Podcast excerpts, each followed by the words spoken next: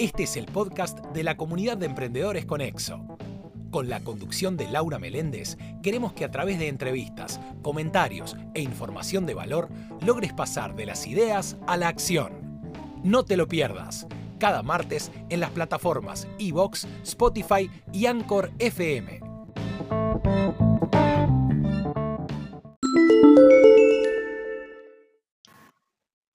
Hoy nos ponemos tecnológicos y seguros, porque vamos a hablar con Diego Sasco, director de Biónico, y nos va a contar qué es la seguridad informática y cómo podemos prevenir para luego no lamentarlo.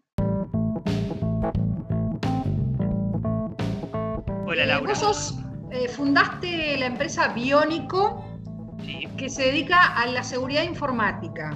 Contame un poco brevemente, eh, la seguridad informática es un término un poco amplio. No sé si vos te dedicás a, todos los aspectos de, ese término o a cosas más puntuales. Contame brevemente eh, cuáles la, las tareas o, los servicios que vos prestás como, como. Bueno, bien, este, sí, la primera pregunta me hiciste, me dedico en realidad a, todo el espectro de la seguridad informática. Lo que sucede es que la necesidad siempre termina estando en, en la empresa. Y eso es porque la empresa es quien, quien tiene el, el mayor producto para los hackers, que es el, dato, los datos. El dato que es dinero, ¿no? Eh, o sea, los datos que se... es dinero, eso no, no hay duda. Y, puede ser problemas hasta legales no tener datos. Es decir, si vos tenés un software de facturación electrónica y lo tenés en tus servidores y eso se te por algún motivo lo perdés, por algún motivo de algún atacante, por ejemplo, eh, bueno, ¿qué pasa ante DGI? O sea, vos tenés que justificar que eso fue este, una cosa no intencional y que no le llegaron las facturas porque no pudiste levantar tus sistemas. Entonces ahí se, se, se, abre un mundo jodido en el sentido de que, o sea, más allá de, que, o sea, llegamos al punto donde no sabes quién te vende, quién, te compró y no, le, no te pagó, o a quién le vendiste, etcétera, quién, a quién le prestaste productos. Eh, te quedás sin, sin nada, ¿no? Este... O sea, vendría a ser, eh, los datos, la información vendría a ser como como el oro, como el petróleo, digamos, de otras épocas. Si es un valor, un capital fundamental. las cuentas bancarias te quedan expuestas, ¿no? Este, y hoy, ¿quién recibe efectivo? Pues si lo recibes en efectivo, lo depositas. Claro, cada vez estamos también más comprometidos con la tecnología, con el uso de los celulares, las computadoras. Exacto, eh, totalmente. Los, cajeros automáticos, todos, todos elementos o hardware o sistemas que están, digamos, eh, en la mira de, la gente que usa la tecnología para el mal, digamos. Exacto. Bien, y, en esa lógica de que cada vez estamos más expuestos, o en cualquier cuestión de seguridad, uno tiene como dos, caminos, ¿no? La prevención, por un lado, y bueno, el, tapar el agujero o el, o el, solucionar un problema una vez que se manifiesta. Bueno, en realidad uno debería tener un camino solo la Ah, ok. Porque una vez que, si no tenés una prevención mínima, o sea, respaldos diarios, por ejemplo, que es lo mínimo, mínimo, mínimo indispensable, eh, no tenés solución. O sea, una vez que, eso es un, ataque posible es que te encripten los datos, ¿no? O sea, que, te dejen inutilizables los datos. Pero hay otro, pero en, en, el caso que estamos viviendo más común y que más ha golpeado a las empresas uruguayas, por pronto, es este es, es el, famoso ransomware, que es el que te encripta En ese caso, una vez que los datos son inaccesibles para vos, si vos no tenés un sistema de respaldo, eh, en el 85% de los casos no hay solución. Oh. o sea que en realidad el camino debería ser la prevención. No, no hay dos caminos. Bien. ¿Y, cómo, ¿Y cómo hacemos para prevenirnos? Bueno, además de respaldar los datos. Los datos sería, lo, fundamental, mínimo indispensable. Sería lo básico. Lo básico. ¿Qué otras cosas podemos hacer? La capacitación del personal para, para, que entienda que es un correo malicioso, que es un correo verídico. No hay que abrir eh, correos que no sean esperados. Eh, y ahí tenemos un problema, por ejemplo, recursos humanos recibiendo currículum, que no es algo esperado, pero sí corresponde. Este, entonces hay que entrar a capacitar a los empleados para que sepan discernir qué puede ser peligroso y qué no.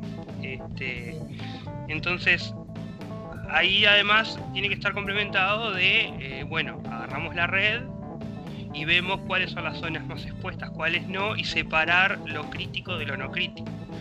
Eh, recursos humanos no tienen por qué tener eh, acceso, por ejemplo, al, software de ventas a, menos que requiera extraer una información de comisión, por ejemplo, para liquidar, etcétera, etcétera, y vos empezás a fraccionar todas esas tareas y cada empleado debería tener acceso solo a lo que necesita. Eh, primero por protección de los datos. Eh, un administrativo no tiene que conocer los sueldos de nadie, etcétera, ¿no? Y segundo, para si vos fraccionás así la red, eh, el atacante que, que entró a través de ese empleado tampoco puede acceder a lo que no debe. Bien. Entonces ahí empieza un trabajo que, que conjunto con las empresas de, bueno, empezar a fraccionar, este, entender cuáles son las tareas y hacer entender que si vos le quitas permisos a ellos no es porque no, no confíes ni nada de eso, sino que eh, también le estás quitando permisos al posible atacante que entre a través de él.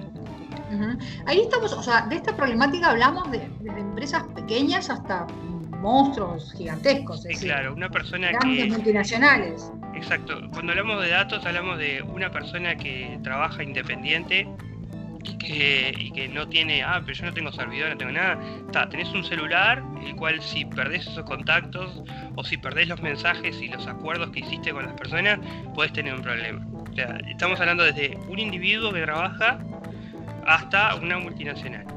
Y las casas también, porque si, por ejemplo, está de moda el, eh, bueno, las casas inteligentes, controlar las luces con el teléfono y que está todo muy lindo, pero así como vos podés, otro puede.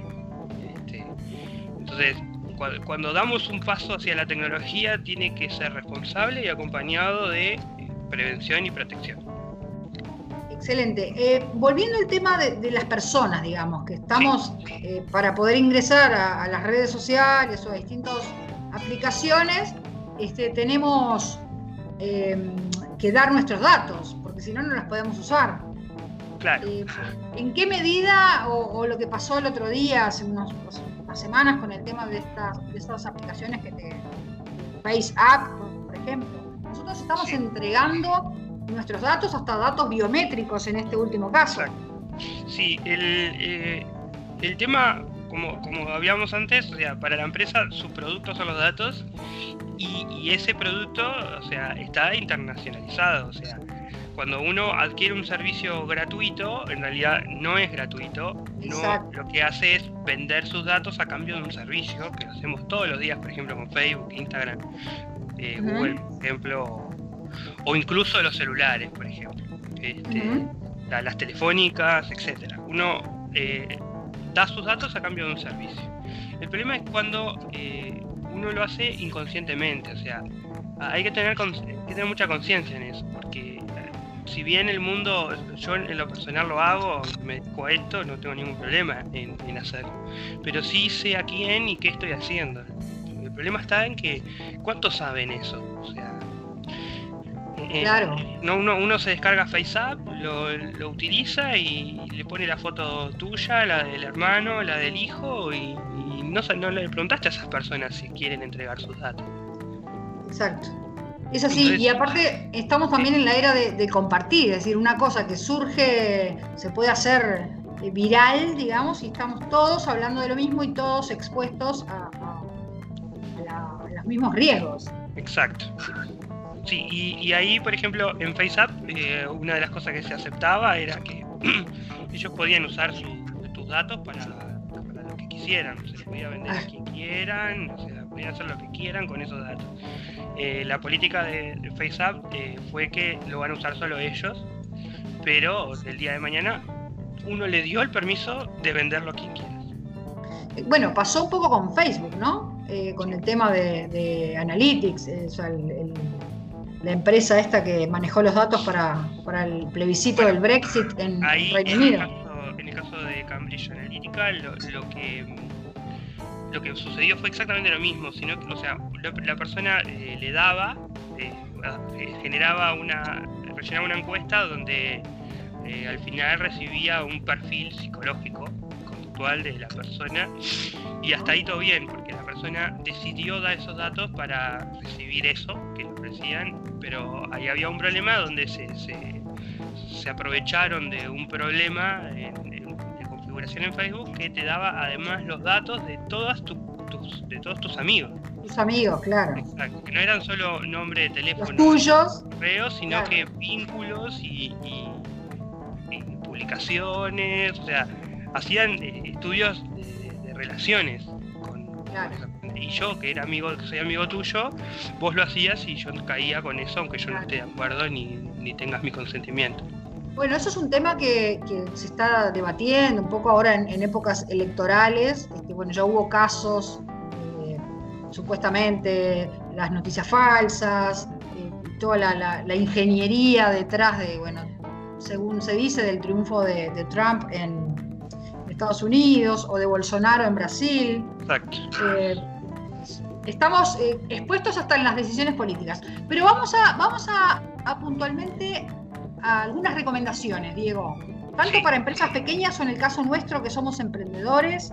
Eh, ¿qué, cosas tenemos que tener en cuenta para, bueno, por lo menos protegernos y, tratar de prevenir? Nunca estaremos a salvo totalmente, pero porque esto va cambiando día a día. Sí, pero por lo menos eh, tomar conciencia y, educarnos y educar a, la gente que está alrededor nuestro para, que esto no, sea un, problema grave? Bueno, mira, lo primero que hay que entender, eh, eh, lo, que hay que hacer es agarrar un día o, una semana y ver qué haces. O sea, estoy hablando de un caso más allá de la empresa, un caso personal, sea para tu vida personal o, caso de emprendedores que, somos, no, no, somos una multinacional. incluso para la casa de uno donde tenés fotos, etc vos agarras un día y tenés que ver qué es lo que haces eh, con, tu tecnología. ¿Dónde, ¿Dónde está tu valor? ¿Dónde está el valor de tu empresa? ¿En el correo electrónico? ¿En los contactos? Eh, en, el, notebook? O, donde sea que uno trabaje, ¿no? y, una vez que, entendés dónde está tu, tu mayor riesgo, bueno, ahí hay que protegerlo. Y dependiendo mucho del cómo, este, o sea, de dónde estén tus datos, hay distintos, distintos métodos. Una cosa muy importante es, bueno, los antivirus gratuitos, bueno, ojo, nada, como dijimos antes, nada, es gratis en la vida. Entonces, si, si no es este eh, reconocido, hay que leer un poquito, buscar en internet, a ver, de una fuente confiable, qué Asesorarse con expertos como vos. exacto. sí. O si no, bueno, buscás en internet, pero no, no bajar cosas como, como las que aparecen en las publicidades, porque normalmente ese es el virus y no el antivirus. Entonces, este, lo, normal es, la tendencia es, bueno, voy a bajar un antivirus, no, o sea, bueno, pará, si tenés Windows 10, ya tiene antivirus y es respetable. Entonces, no, no, no, lo, no lo sustituyamos a menos que sea por algo mejor. Este, entonces, lo otro es, bueno, si tenés fotos de tu familia, eh, guardalas en un, en un, lugar donde no esté conectado. Un disco externo que lo uses solo para guardar y lo dejas ahí seis meses. Entonces, si el, se te rompe la computadora o te infectas, ya sabes que las fotos de hace 20 años que no podés recuperar están ahí. No, no, no es ponerlo a, que, a que se vaya junto con un equipo. Perdóname una consulta, digo, ¿qué pasa con la información, fotos, videos que nosotros guardamos en la nube? Bueno, eh, la nube, dependiendo la nube, obviamente es una garantía de, respaldo porque ellos te hacen respaldo de, información. Eh, es un servicio que, está bueno tener en cuenta, pero también hay que tener control. O sea, qué nube usas, eh, si es respetable y eso. Y, entender que el negocio de ellos es el, el abono mensual según el espacio. O sea, si tenés, este, no sé, más de 200 gigas de fotos, no sé si vale la pena usarlo la, la nube en ese caso. Claro. Y, lo otro, mucho, eh, muy importante, perdón, que, lo tenía que haber dicho primero, es, eh, o sea, estás expuesto a un usuario y una contraseña, ¿no? Claro. Entonces hay que activar el segundo factor de autenticación para que nadie pueda, por más que te robe la clave, nadie pueda entrar a menos que tenga tu celular. Hay que activarle medidas de seguridad importantes, porque así como vos accedes de cualquier lado, otros pueden acceder de cualquier lado. Exacto, bien, perfecto. Bien, ¿alguna otra cosa más? Como para ir redondeando esta breve charla que continuaremos, por supuesto, otros martes. Sí, hay que, hay que, tener, hay que ser conscientes. Hay que ser muy conscientes de, los problemas que están habiendo. Eh, no, tener en cuenta la seguridad informática de una empresa es, un, es una irresponsabilidad muy grande. Muy grande, o sea, es, bueno, cada vez que te vayas todos los días, dejar la puerta abierta y, la caja fuerte con la puerta destrancada, eso es lo mismo que no tener conciencia de la seguridad informática. Porque hoy en día está bárbaro, tenemos este, cámaras, alarmas, seguridad en todos lados y, no tenemos seguridad informática, nada, no tenés nada físico, lo tenés todo virtual. Entonces, protejamos, capaz que habría que hoy entender que es al revés. O sea, hay que proteger más la seguridad informática que la física. Están, están este, tan riesgosa como, o peor quizás, ¿no? sí, claro. comprometes no solo tu integridad, sino la de tu familia y la de la gente que está alrededor tuyo.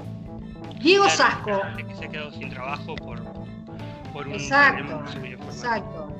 Bueno, Diego, mil gracias por esta breve charla. Eh, vamos a, te comprometo a hacer una segunda eh, conversación sobre estos temas que son más allá de, la idea ahora era presentar un poco la empresa y los servicios, pero creo que tenemos tela para cortar abundante porque, bueno, es un tema muy de actualidad y que va cambiando día, día a día. Así que muchas gracias eh, y te esperamos nuevamente por el podcast de Conexo. Bueno, muchas gracias Laura, este, estoy a las órdenes y sí, hay mucho que atender, es muy importante, hay que hacer conciencia, es muy importante, de verdad. Diego, eh, antes de. ¿Vos tenés una página, un número de teléfono, un mail donde la gente que pueda escuchar esto necesite hacerte alguna consulta? Este, tengo A página eh, bionico.uy, ahí hay un formulario de contacto, sino desasco.bionico.com.uy y un teléfono 099 408 400. Excelente, muchísimas gracias y nos vemos pronto. Gracias, Laura. Que pases bien. Chau, chau.